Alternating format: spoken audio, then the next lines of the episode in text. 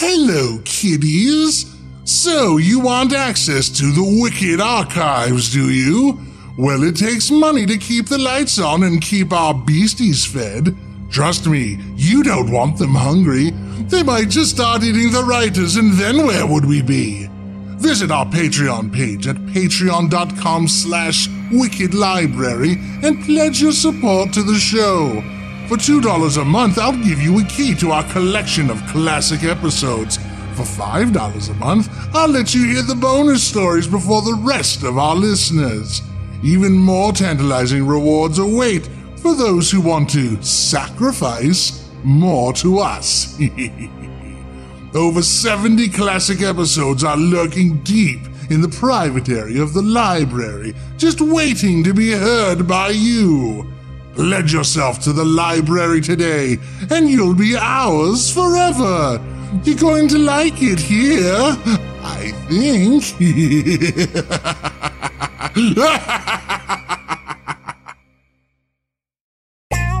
How much is it for people to enjoy the private area of the librarian, Dan?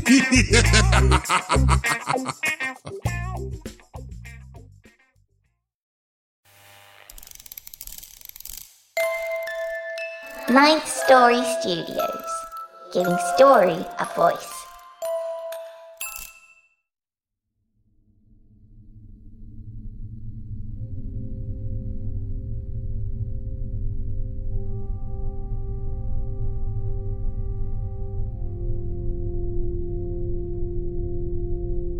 Welcome to episode number 727 of the Wicked Library. I'm Daniel Foytek, and as always, before we get started today, a big thank you to our new Patreon supporters. Since our last episode of the show, we had three new supporters Scott Lambert, Jeremy Martin, and Dom Colucci. Thank you so much for your support of the show. And to all of those who continue to support the show on Patreon, thank you again. We couldn't make the show without your support. If you'd like to support the show on Patreon, you can do that for as little as $2 a month, and up from there, you get really cool rewards and also the satisfaction of knowing that you are a part of making the show happen. If you enjoy the interviews at the end of the show, check out the Ninth Story podcast with Jeanette Andromeda and Immortal Alexander for more interviews and discussions with storytellers of all types. And of course, don't forget to check out our other popular horror themed podcast, The Lift at victoriaslift.com. We're going to start up with some new episodes over there on October 1st and run through the end of the year. And of course, as you know, the Wicked Library, we will be running all the way through the end of October, culminating with our Halloween special, and then we'll be taking a little break unless you're a Patreon supporter, in which case you will continue to get some extra stories while we're on break. So, without further ado, Today's episode of The Wicked Library is told by our good friend over at Small Town Horror and Creepy, John Grilz. John gets a little help from our good friend Nicole Goodnight, whom you've heard here on this show before, and of course on the No Sleep podcast. And today's episode is scored by our good friend Nico of We Talk of Dreams. Today's author, Mark Slade, makes his Wicked Library debut with his tale, Rare Air. Well, here we are again. The warning at the beginning of the show. I'm getting a little tired of having to warn you people. I mean, the name of the show is The Wicked Library, for God's sakes. It's not the Sweet Pickles Library. Listener discretion is advised. If you're scared easily, good. Seriously, though, bugger off if you can't take scary stuff. We're very scary here. Boo.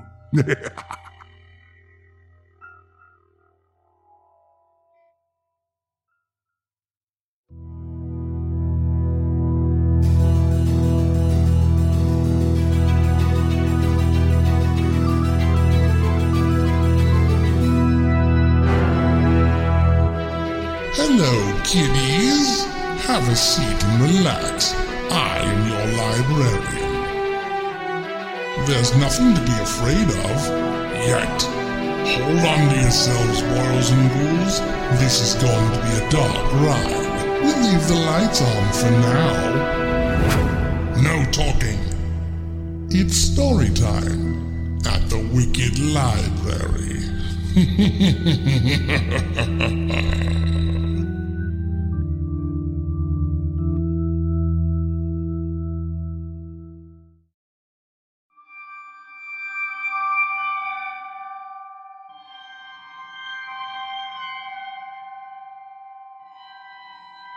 Rare Air by Mark Slade. It was Bernstein that introduced Meg to Howard King. Not only was Meg annoyed by the many stories Bernstein was telling about his mother's youth, as old as Lou Bernstein was, you'd think his mother would already be dead. But there was a very loud, obnoxious man screaming at the top of his lungs to punctuate his pornographic story about a recently widowed woman he had bedded. Lou, darling, who is that loud man over there? Meg said over the top of her martini glass. Bernstein turned quickly. He saw a short, bald man with oversized framed glasses and a checkered blazer sitting at a table full of other successful men laughing at his dirty jokes. Bernstein readjusted himself in his seat, took a sip of his white wine. Oh, that's just Howard King, he said nonchalantly. Bernstein returned to his salad made specifically for him with walnuts and asparagus with a honey mustard dressing. Anyway, can you believe this woman next door? Had the nerve to ask me if mother was a hundred years old. Some people. Bernstein scoffed and shook his head. Bernstein was an old friend of Meg's, when she had met at her husband Denny's club before he died, and she inherited his fortune, his companies, and, of course, his tax problems. But Meg was a smart woman. She understood business. It was in her genes, passed down from her father. So she knew how to keep companies that had been floundering, survivable moneymakers. After all, Denny was her fifth husband, his company, her seventh, that she pulled out of the ashes. Earlier, she'd been in an argument with Connie Severson over a rumor Connie had started about Denny and his secretary. Oh, that Connie was such a burr in Meg's side. Of course, Meg was able to have Connie banned from the club after her little tirade last spring that resulted in several club glasses and dishes thrown at Meg. She was an old enemy from the days when Meg was with her second husband and Connie was married to that television evangelist. Years had not softened their hatred for one another. Meg waited patiently for more information until she couldn't take it any longer. Well, Bernstein looked up at her, incredulously, with honey mustard plastered all over his top lip. Well, what? dear, wipe your mouth. Meg pointed to her own lips. Tell me about Howard King. Bernstein used the corner of his napkin, dabbed his lips, missing most of the dressing that dripped to his chin. There's not much to tell, Meg. Bernstein chuckled. Denny hasn't been in his coffin more than six months. Oh, shut up. Meg laughed and waved her hand. You are awful. What does he do? Mostly drinks and brags about himself. What does he do for a living? Meg. Okay. He's into rare commodities. As in what? I'm afraid I don't follow you, Lou. Whenever he's asked what line of work, he says that and produces a card. It just says that as well. Bernstein took an ivory card made of thick paper stock and handed it to her. Sure enough, it said just that, along with a cell number and a website. Really, Meg, I can't believe you are interested in him. Bernstein jabbed his thumb over his shoulder in the direction of Howard King. Meg turned the card over in her hand a few times. I'm not interested. He just seems. interesting, is all. Obviously, everyone likes him. What? Are we in high school or something? I think you should lay low for a while, Meg. Give your poor heart a rest. And Denny's memory a bit of a thought. Yes. Oh, perhaps, Lou. Perhaps you are right. She watched Howard rise from his chair, drain his glass, and loudly announced that he had to drain the lizard. Howard King drunkenly ambled toward Bernstein and Meg, and when he nearly fell into Bernstein's salad, he decided to sit next to them. He was completely white, as white as a tablecloth on all the tables in the club. A dead rose was pushed into the buttonhole on his very brightly colored blazer, which drooped into the pocket. Looks like I'm not finishing my salad, Bernstein said in a huff and threw his napkin in the plate. Howard leaned into Meg and said, He gets frustrated when he's not winning, doesn't he? This tickled Meg. she covered her mouth to stifle a laugh. Howard sighed, looked around. It gets harder and harder to find a place to piss in this joint. He swayed in his chair. You have the mind of a poet, Howard. Bernstein rolled his eyes. And don't I know it? Howard guffawed as he jerked his knee and kicked the table, nearly turning over the wine glasses. After he settled down, he leaned into Meg again. Hey, Toots, if you point me in the right direction of the toilet, I'll let you hold it. Meg was so shocked by Howard's comment, her cheeks turned bright red. She was flabbergasted. Bernstein whispered in Howard's ear and pointed to his left, where two ivory doors clearly marked men and women. Howard thanked Bernstein, showed Meg a toothy grin. I'll catch you later, Toots. Anyone ever tell you you got sexy ears? Yeah. Sexy. Howard headed to the bathrooms, mumbling to himself what he would do with Meg's earlobes. My God, Lou. Is he like this when he's sober? Meg fanned herself with a hand. Bernstein thought a few seconds. I don't know, he said. I've never seen him sober. Bernstein was late. He was supposed to be at the club at 3:30. Meg looked at her watch. She'd been waiting for him an hour and 10 minutes. 3 rum and cokes and a Cobb salad ago. Meg was furious. Meg lit another cigarette. Now her day truly was ruined. Well, hello, Toots. Meg heard a voice from behind her. She turned and saw Howard King. Oh. Meg forced a smile. She took a puff of her cigarette. Hello, Mr. King. She flicked ashes into the ashtray. It's Howard, Toots. He sat down without being asked. I didn't catch the name. No. Meg's upper lip curled slightly. You didn't. Howard laughed, smacked the tabletop with his hand. That was funny. I like a woman with piss and vinegar. That sounds quite disgusting, Mr. King. Meg had a stern look in her hazel eyes. She knew her day would not go right this morning when she noticed their jar of wrinkle cream was empty. She let Dorothy have it. What kind of maid doesn't buy refills of wrinkle cream? At Meg's age, it was extremely vital, and at 61, it was getting harder to find available men that were rich enough and successful enough to care for her. Mr. King, Meg leaned in slightly. I'm sorry to say this, but I would really like to be alone. I don't feel like company right now. Howard shrugged. Yeah, yeah, I get it. That poof Bernstein didn't show and you're a little burned right now. I get it. Maybe I can lighten the mood. Howard's hand just happened to find its way to caress Meg's knee, and it just happened to rub ever so slightly up and down. Meg smiled. She nodded. I see. She said, took another drag of her cigarette. Meg brought her cigarette down underneath the table and stabbed the lit end into Howard's hand. He withdrew it quickly and howled. He blew on his shaking hand. All eyes were on him now. I'm so sorry, Mr. King. My hand slipped. Howard smiled a toothy smile, laughed. No problem. So did mine. If you will excuse me, I have somewhere to be. Yeah, yeah, me too. Uh, hey, Toots. I'd like to see you again. Meg stood, pushed her chair in. She picked up her bag, then handed Howard her cigarette. I'm here every day, Mr. King. Perhaps you can catch me. Perhaps, Howard said and placed a cigarette between his chapped lips. Perhaps, Toots. Meg and Bernstein were leaving a show in the village when they saw Howard King leaving an apartment building. Well, Bernstein said, look who it is. Meg tapped the back window of her limo and the driver rolled it down just enough to hear her. Turn around, William, and drive past the apartment building on Hamblin Ave. But drive slowly, please. My God, Bernstein scoffed. What are you doing? Nothing. Meg answered in a raspy voice she used when she was frustrated. I'm just curious. Meg, dear, you are simply obsessed with this man. Oh, shut up, Lou. Her upper lip curled slightly. You are so critical for a man.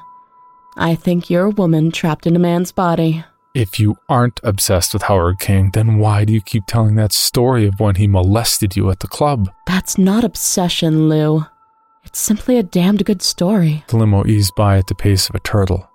There was Howard King, drunkenly trying to fit his key into his Volvo, missing the keyhole, dropping the keys, recovering them, and starting the whole process over again until a middle aged woman in a robe trotted down the small flight of stairs.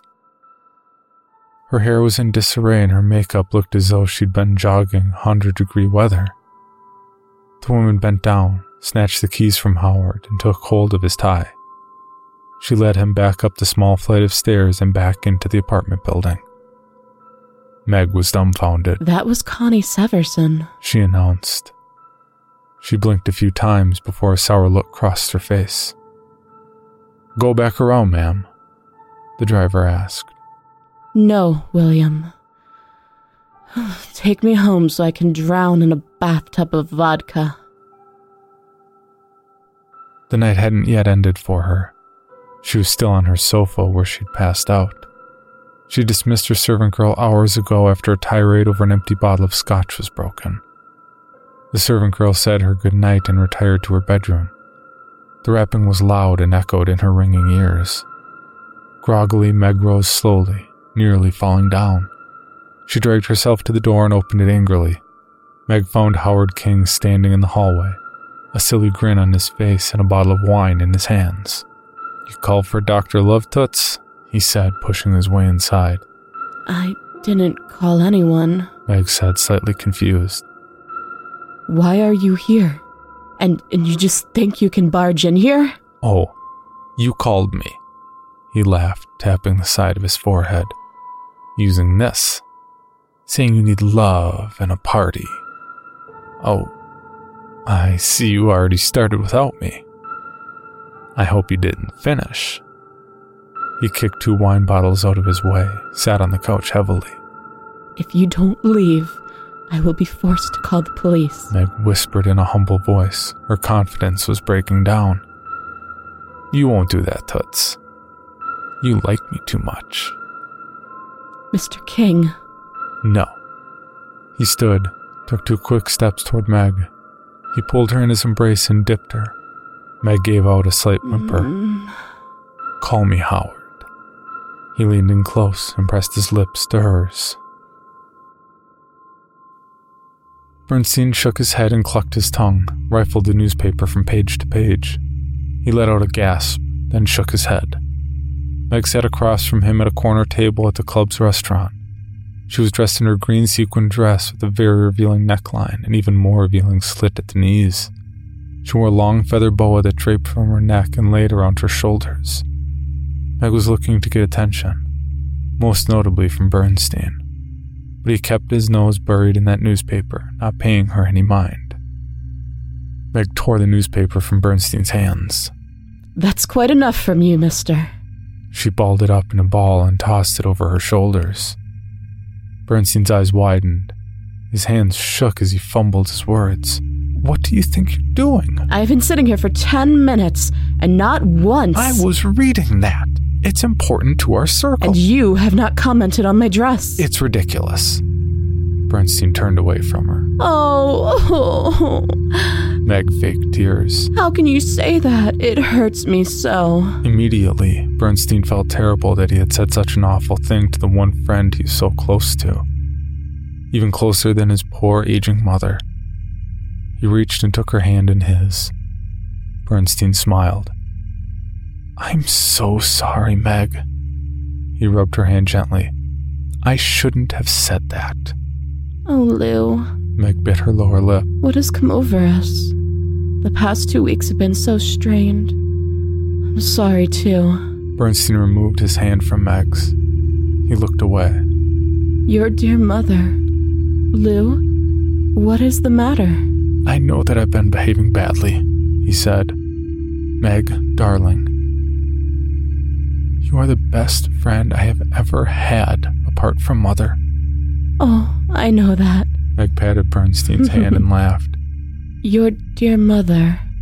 Meg took a cigarette out and tapped it on the table to pack the tobacco in tighter. How is she? Have you seen her today? Of course, Bernstein scoffed. I know she had been sick for quite a while. I thought, well, maybe she took a turn for the worst, is why you've been acting. Strange. Bernstein's face twisted up like he'd just eaten something sour. The way I've been acting? No, Meg. Four times you have called off our dinner dates in the last two weeks, showing up late here at the club. Frankly, you've been obsessing again over Howard King. Meg was shocked. He'd went too far now. How dare you? You should be happy for me. I have finally found a soulmate. Meg, darling. I would be if it was anyone else. I have something to tell you about our Mr. Howard King. It affects our group of friends. Oh, pshaw. You are my only friend. Not those old fools. In any case, it affects us. I was just reading in the papers an odd connection between Howard King and the women he's been seeing this past year. Five elderly women this year have passed away mysteriously. Five years ago, it was six other elderly women. Their families are calling for an investigation. How did they die? Meg was now slightly concerned. She guarded her neck as if some imaginary hands were around them. They have died mysteriously, but the coroner's report said it was natural causes. Meg's hand relaxed, moved to her knee. Oh. Had they signed over their fortunes to him? Bernstein sighed, his face flushed with embarrassment. No, they have not. He thought a second. I guess I'm being silly. Really, what concerns me was the death of Connie Severson. We just saw her two weeks ago. Very upsetting. Meg, are you alright? Meg was not alright. She was taken aback by this news, even saddened that her old rival was gone from this planet. She swallowed hard, fought back a few tears. She forced a smile. Yes. Yes, of course, I'm all right. Howard sat on the side of Meg's canopy bed, grabbed his trousers. She massaged his hairy back with her foot, hoping to coax him back into her arms and make love one more time. Where are you going, Mr. King? She cooed. I got another appointment, Toots, Howard said. Meg sat up and threw her arms around Howard. You never explained what line of work you're in. She kissed his neck, then his ears. Nothing really to explain. I'm into selling rare and exotic goods. Such as? Meg prodded Howard. That was one thing Meg was good at, was getting to the bottom of something if she was curious enough. Howard turned around, smiled at her. Rare air, he said, removed her arms from his neck. Meg was perplexed. What the hell does that mean? You want to know? Yes. Meg replied. By now she was getting more than a little annoyed. He was being cryptic, and she didn't like for people to be cryptic. You really want to know? Yes, damn it. Howard eased Meg on her back, made sure the pillow was comfy under her head. She laughed. oh, Howard, what are you doing? He placed a finger over lips. Shh, he whispered. no talking during the demonstration. Meg stifled a laugh. He then parted her lips with his forefinger and thumb. He bent down. Meg closed her eyes, ready to receive a kiss. Instead, she felt a horrible pain in her lungs. Her body began to tremble. She reopened her eyes and saw the color of Howard's eyes were no longer brown, but the color of brimstone. She saw mist drift from her lips and into a long vial. Meg's arms floundered as she struggled to catch her breath.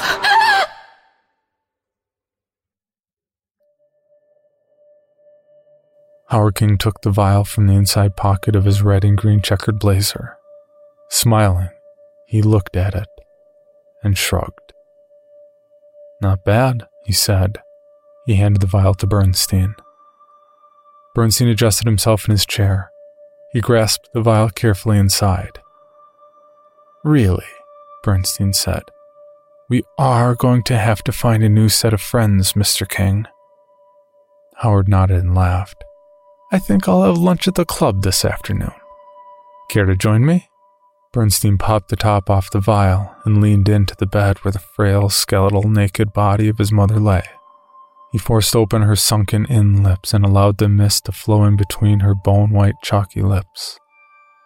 Her black eyes fluttered and a limp hand shook slightly. I can't, Bernstein said. I have to stay and take care of Mother.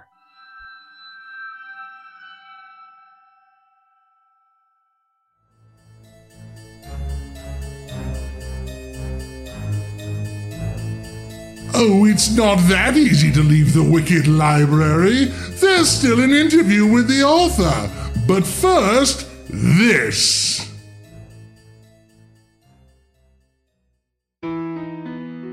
Now available from K.B. Goddard, the author of the Lift episode The Lost Library and the Wicked Library episodes The Darkness Within and Shadows, comes her debut novella, The Girl with the Roses. At the haunted auctions of Thornhill and Swift, where artifacts of the ghostly and the macabre are bought and sold, we learn of the statue entitled The Girl with the Roses. Charlotte Salt has always dreamt of marrying for love but when she receives a proposal, she realizes that romance isn't always the deciding factor in the Victorian marriage market.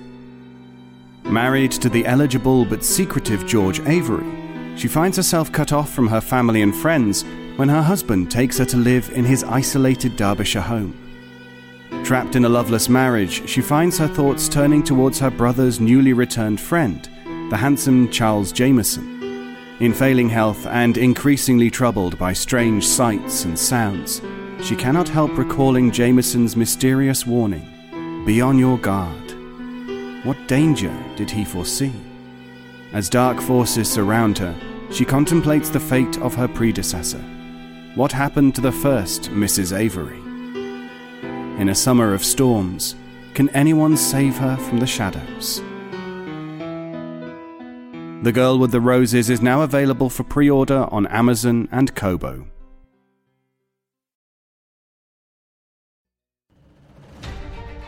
Hey there! Do you like legends, myths, and whiskey? Or maybe just one of those things? Then you should listen to the Legends, Myths, and Whiskey podcast. For more information, head over to legendsmythsandwhiskey.com.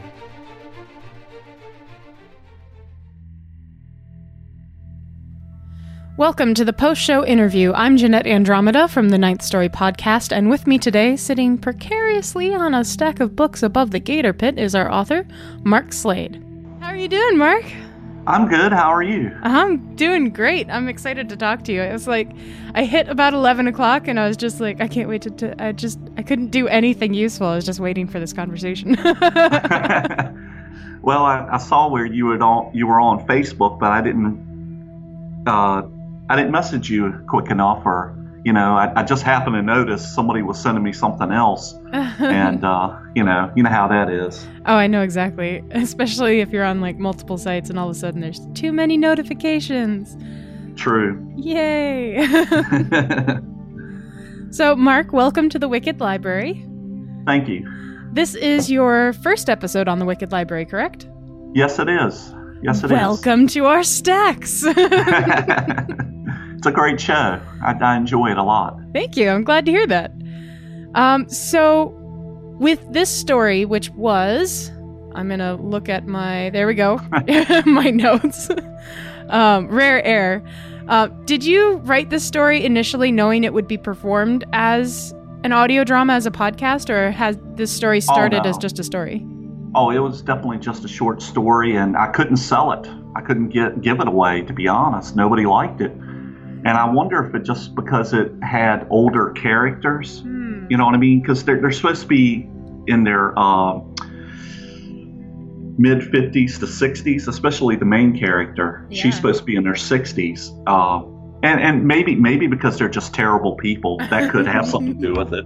But that's what I write about usually, or people that are not very nice. Um, and Weird Book took it, which I was surprised. I, I had even forgotten that I sent it to Weird Book.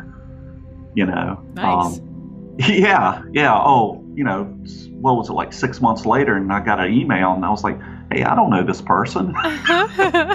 so, but yeah, it was real nice. He, he he's a very good editor, and um, you know, unfortunately, I haven't been able to sell anything else to him, but you know. Hey, it's a start. Apparently, you just need to write about really grumpy older people, and he loves it. that could be it, but uh, I don't know. It, it, was just one of those stories. I think I was just on a kick about. Um, I mean, I'm always trying to mix crime, drama with uh, with horror. So, mm-hmm. you know, a little bit of uh, say Ed McBain with uh, Clive Barker type of stuff, and yeah. see what happens. You know or the old Twilight Zone stories. Those are all absolutely fantastic things to draw from, especially Clive Barker. I oh my goodness, I started with his movies, and now I'm moving further and further into his written work. well, um, Books of Blood always is the best place to start with him. Definitely. Definitely. That, that's like his masterpiece, I think. I like how with this story you you kind of played on the Black Widow and the Bluebeard thing, and the twist at the end genuinely surprised me because I just thought it was going to be this like life or death thing between the two bloodsuckers. right, right. Because that woman um, from the get go, I did not trust her. well,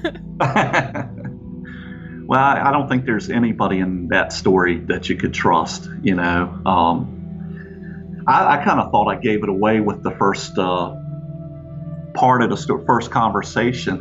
so I'm trying not to say too much more, but yeah, I thought I gave it away, to be honest. You know, and actually, I think you planted a really great false lead in that first conversation because uh, the woman, Meg, yeah, it's yeah. Meg, um, she talks about how it's husband number whatever company number seven and it's like oh no she's she's sinking her claws into someone else yeah. And, and it was the perfect red herring because all of a sudden, at the end, the person that I did not expect to be the evil mastermind was the evil mastermind. Which is really, you know, that that's what I'll always set out is to dis- distract somebody from it. Not not always uh, perfect in the way I uh, design it, but you know, it, it it's it fell into right pieces fell into place, you know. So, did this story uh, just kind of naturally flow out of you, or did you really have to work on this one? No, I, I, tr- I try not to really work on them as much. I mean, of course, everybody does, but I'm mm-hmm. just saying, uh, I think I already knew what was going to happen. Um, it was just getting there mm-hmm. was the hard part, you know, uh, trying to put the right words together and things like that. And making it more conversational. As a matter of fact, I, I'd sent it to a couple of friends, and I don't normally do this. And I had one friend who told me I had to cut more than half of it. Wow. And I was like, really? You, you think that? And he, he said, yes, because, you know, you got too much there. And I was like, okay. And I tried that, and it I didn't like the way it read. Hmm. So I just deleted that. And um, just kept my first part, I mean, my, my first edit and sent it out. And Weird Book liked it the way it was. Awesome. And so did we, so I guess it worked out. yeah, yeah, yeah. I, I, I, know. I, I think um, how I discovered the Wicked Library was just through several tweets from different people, but I think it was connected to the lift Nice. the other show, yeah. yeah. And I, I, I read the submissions and just sent like four or five stories, just see if anything would stick. So out of those, I'm curious what your other three stories were about. Uh, well, the one I really wanted to be read um, was the one about, uh, shoot, I'm trying to remember. Well, it, it's about a, uh, a faith healer, and as he always battled this one guy or two guys who always outed him, no matter what he did as the con, you know, because he's not a real faith healer. But he, he, he has this one thing that is truly will heal people. And uh, I was kind of hoping that would get read. But, you know, that's okay. I mean, rare air is fine too, you know. I think um, I I didn't have a chance to. I'm not one of the slush pile readers or beta readers or whatever we call them. Assistant librarians. That's what we call them here on the library. um, Right. But I have a feeling part of why this story was picked was because of characters that are different. Because you, that's what really stuck out to me in this story was you had this cast of unlikable characters doing nefarious things to each other, and I also kind of liked that it was kind of this commentary. I don't know if you intended it this way, but on on the upper echelon. Yeah, and the corporate world. I mean, Yeah. we need them. Let's let's face it. I mean, that Definitely. is true. We need them, but you don't need the activities Mm-hmm. that they engage in. You know, uh, which is stealing other people's ideas, stealing other people's businesses. You know, uh, especially illegally. Um, you know, uh, keeping the poor down instead of helping the poor. But yeah, I, I don't know. I guess I kind of I've always been a big fan of like Alfred Hitchcock presents, and he on that show they always had horrible people, you know, and they didn't always get their comeuppance, you know. Which I, I kind of think that Tales from the Crypt they sort of did get their comeuppance always. Definitely. Um, yeah, yeah, but you know.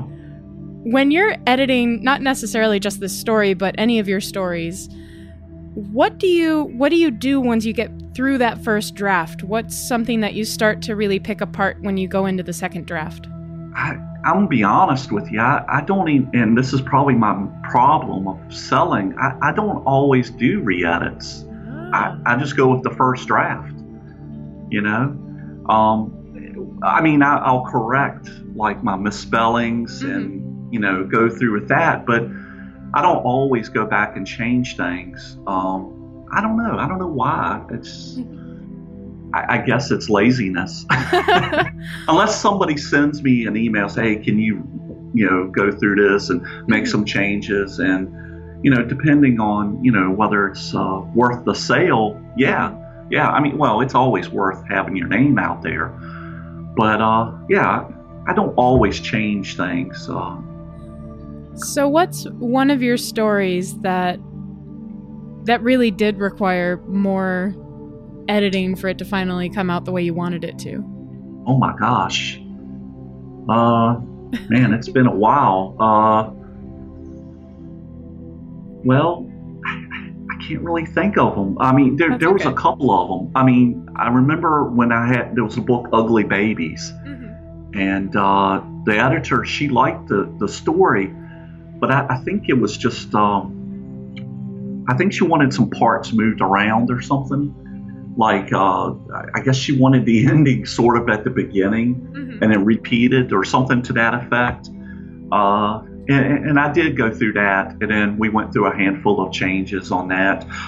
Uh, oh man, like I said though, it, it's been a while uh, that's pretty fair that I could remember.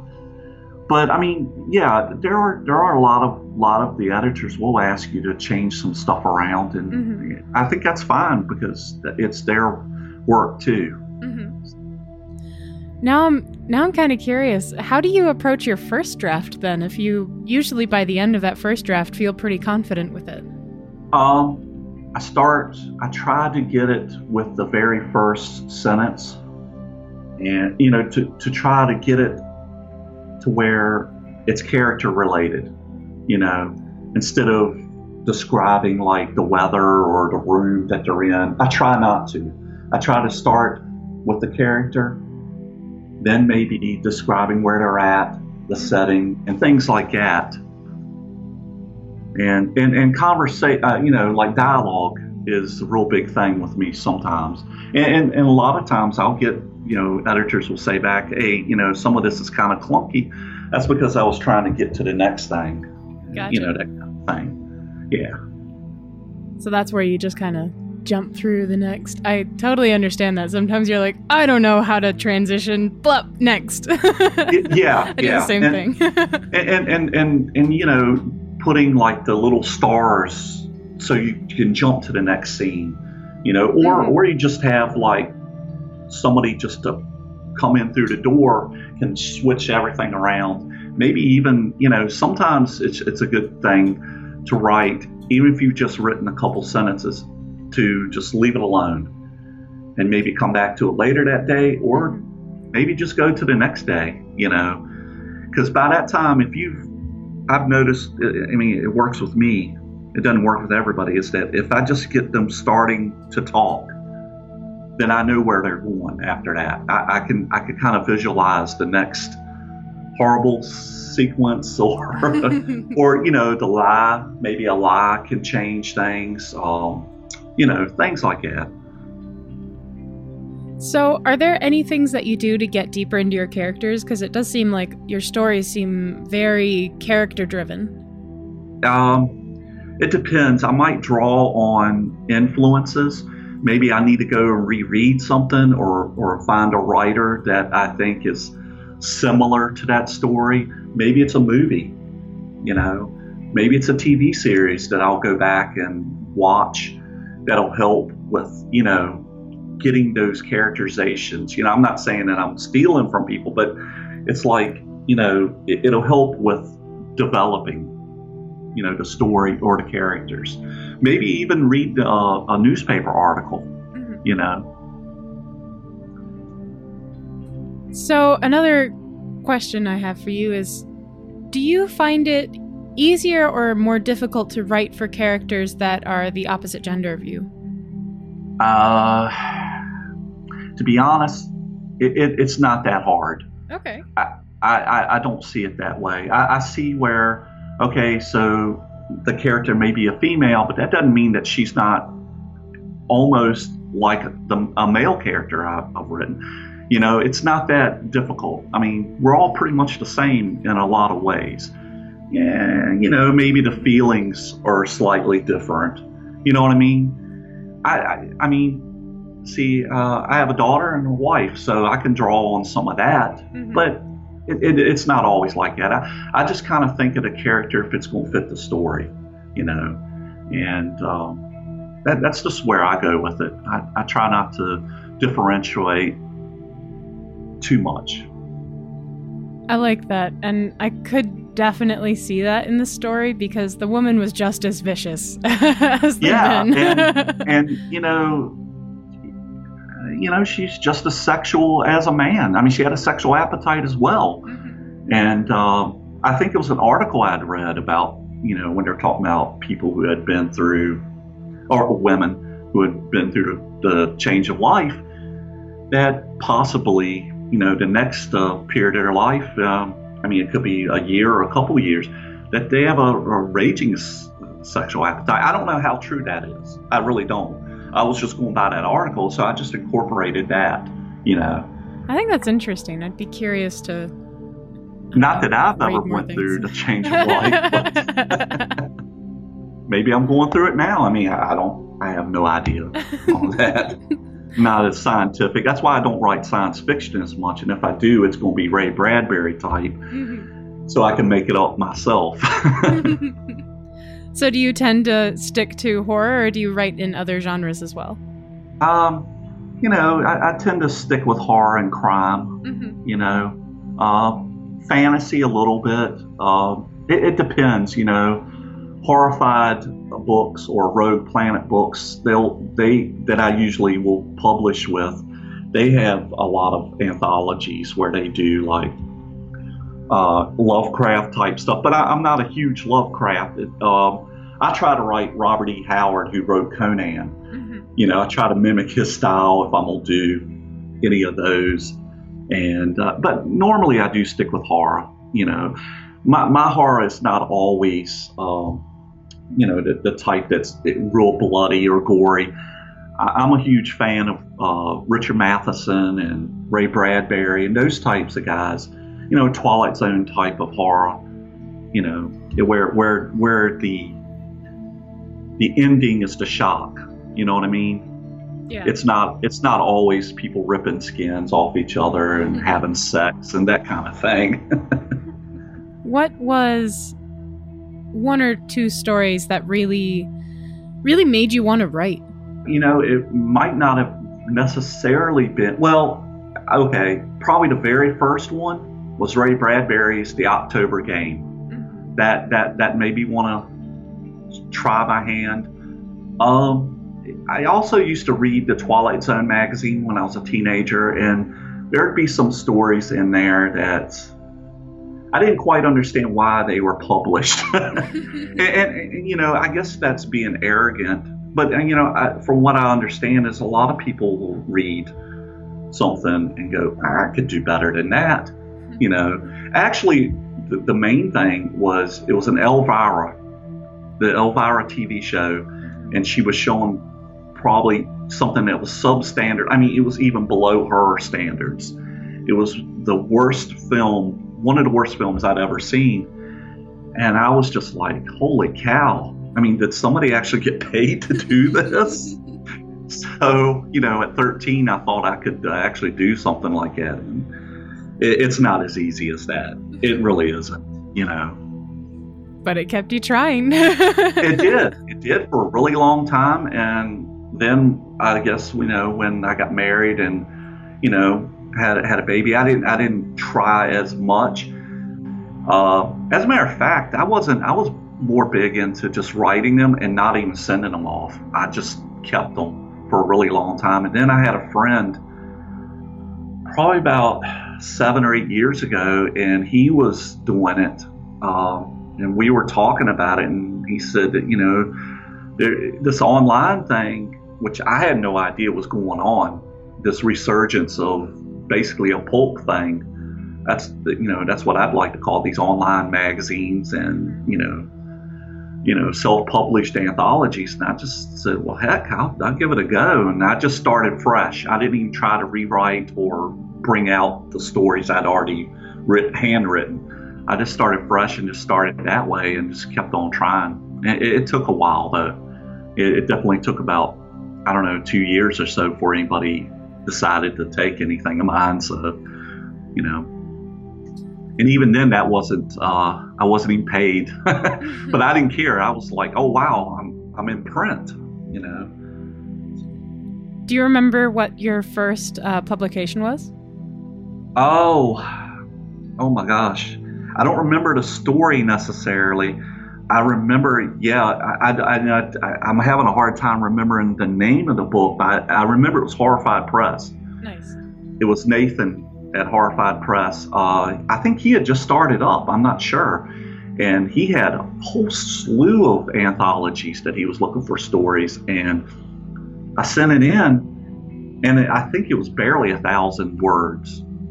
Uh, I hadn't even gotten to the point where I could write more than 3,000 words. Mm-hmm and he said, Hey, I'd like to publish this. I was like, For real? And he goes, Yeah. I was like, Wow, okay. and, uh, you know, he, he said, You know, uh, I just, I don't pay right away. It's on royalties. And I was like, I'm all right with that. And I did get paid eventually. That's he, awesome. He said, yeah, he, he sent me, you know, my PayPal like 10 bucks. And I was like, hey, this is all right. I mean, it took a year or so for the book to sell, but you know, at least he was honest enough to, to pay the writers. You know, so you know, it's kind of been like that off and on. You know. Yeah. Do how many stories are you working on at one time?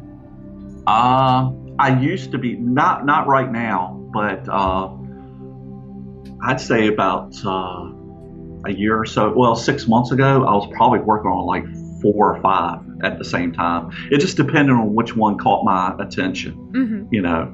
And if I can get it to where it was about a thousand words, then that, that was the one I was going to keep on going with. And uh, yeah, it, it, it's but mostly I've been just um, mostly I've just been working on like uh, audio dramas, you know, writing scripts for that, and uh, I've uh, about a year and a half or so, off and on, I, have been editing my own and uh, putting them out there. Yeah, you have Blackout City and Blood Noir over on Podomatic, correct? Yeah, and uh, Blood Noir had just gotten picked up by Para X uh, online radio. Nice. So they, they run two back to back episodes uh, once a month. So they, they just started last month. That's awesome. So, how many episodes of Blood Noir are uh, out there? I just started listening to it because you sent it to me, so I was enjoying it. well, well, what happened was is that I used to do another one, um, and I stopped doing that one. And when I got back into doing audio dramas, when when they accepted the proposal of doing uh, Blood Noir once a month, I took those old ones and chopped them up along with new ones. Nice. So in my you know Dropbox, I have at least um, I think it's twelve that I've already got edited, along with a couple new ones, and I've already.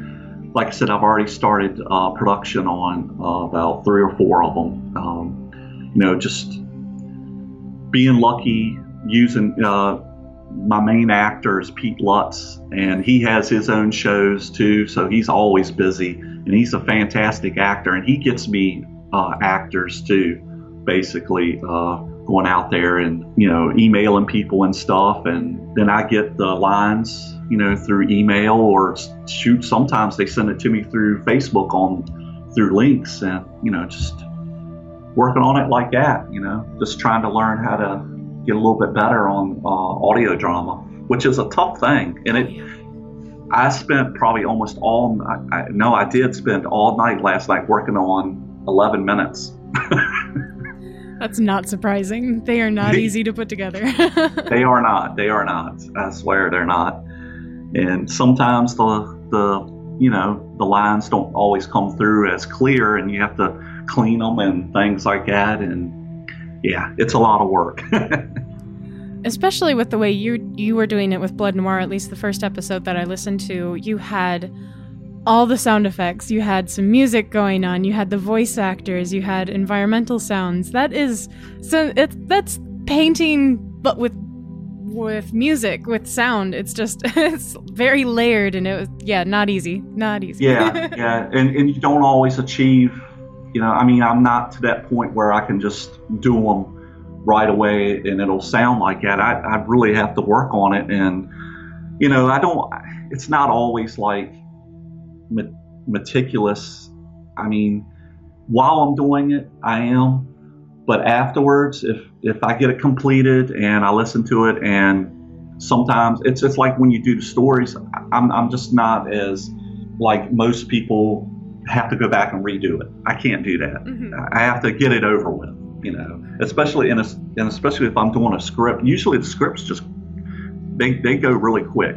It's it's all since it's all dialogue, and you can just visualize what people are saying and how they're saying it, and the sound effects and all that, you know. But but you know, I'm not trying to say they're they're the greatest thing, but at least they're out there, you know people can hear them. And that's step one, you know? You went that's from true. just writing for yourself to sending out some of your stories, and now you are producing entire podcasts with right, your work. Right. That's, you know, getting it out there is important. And it, I think it does help that momentum emotionally to make you want to keep going. When someone says, wow, that was really cool, it's like, okay, I'll make another. so, where can people find more about you and your work, Mark? Uh, well, you know, basically, you know, they, they can find me on uh, Facebook or uh, my blog, which is uh, bloodydreadful.blogspot. Um, you know, and from there they could probably find the links. Uh, my Podomatic, like you said, is Blackout City, which is on uh, iTunes. I haven't produced uh, any Blackout Cities in about a year. Uh, I do have uh, a book of those scripts coming out, a Blackout City uh, Horrified agreed to do that. And I've got an artist that's uh, Lizanne Lake, who's doing the cover and and all the paintings and drawings for it. So, you know, which is crime noir, science fiction, you know, set in the past and future. it doesn't make much sense when I say it like that, but hopefully when people listen to it, it might. And I've got, uh, you know, I used to do uh, The Sundowners, which was my horror western. Um, I got a book of that coming out as well of the scripts. Awesome. Well, Um, we'll make sure to add all of these into the show notes for this episode so everyone can go and find all of these shows that Mark was just talking about, as well as your website, which I, do read your website also. I just realized. um, well, I wanted I wanted to plug uh, WPS Wormwood Prophet Society, which is the newest that just came out, and you know, for all the other fellows who contributed to, you know, we're trying to get as much uh, publicity out for that and stuff. You know, hopefully somebody can uh, purchase that and enjoy those stories. Can you tell us a little bit more about that anthology? Uh, yeah, it's um, it's about a secret society, Wormwood Prophet Society, uh, who has been controlling us and everybody for over hundred years. You know, by you know worshiping their own god that came down to Earth, and uh, they've uh, formed this uh, society that's uh, controlling government. They control everything that's online any anything that you think is uh, the right way of thinking is not the right way of thinking because they've controlled you. that's what they're about. They're, it's it's a bunch of short stories that's horror and science fiction related. So, so thank you so much, Mark, for joining us. Okay, thank you for having me. If you'd like to hear more of Mark's work, he has a couple podcasts up on podomatic.com. The first is Blackout City, and the other is Blood Noir. Both have this wonderful noir bent to them, and I do recommend you go check them out. If you'd like to hear more in depth interviews with writers of horror like you just heard, except a little bit longer, you can find them over on my other podcast, The Ninth Story. For all the links we talked about today and even more information, you can find it all on thewickedlibrary.com. So, any ideas how to get off this island of books without becoming gator bait? I'm open to suggestions.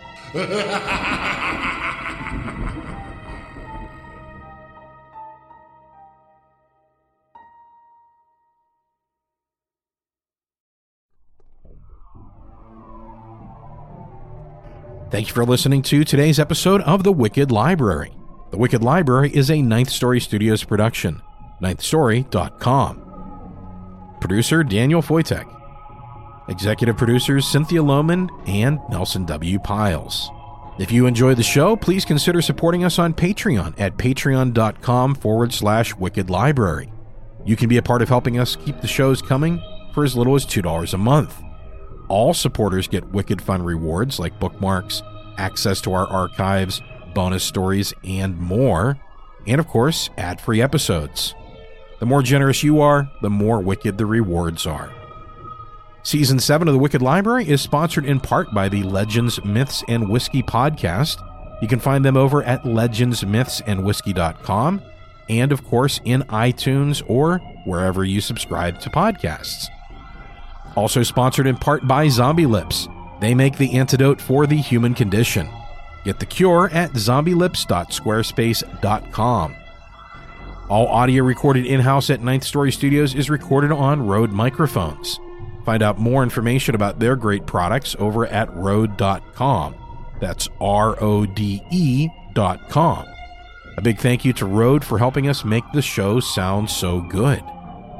Complete credits and full show notes, including links and information from today's episode, can be found on thewickedlibrary.com. You can also find links to our Twitter, Facebook, and iTunes page, you know, so you can leave a good review for us, which we might even read on the show.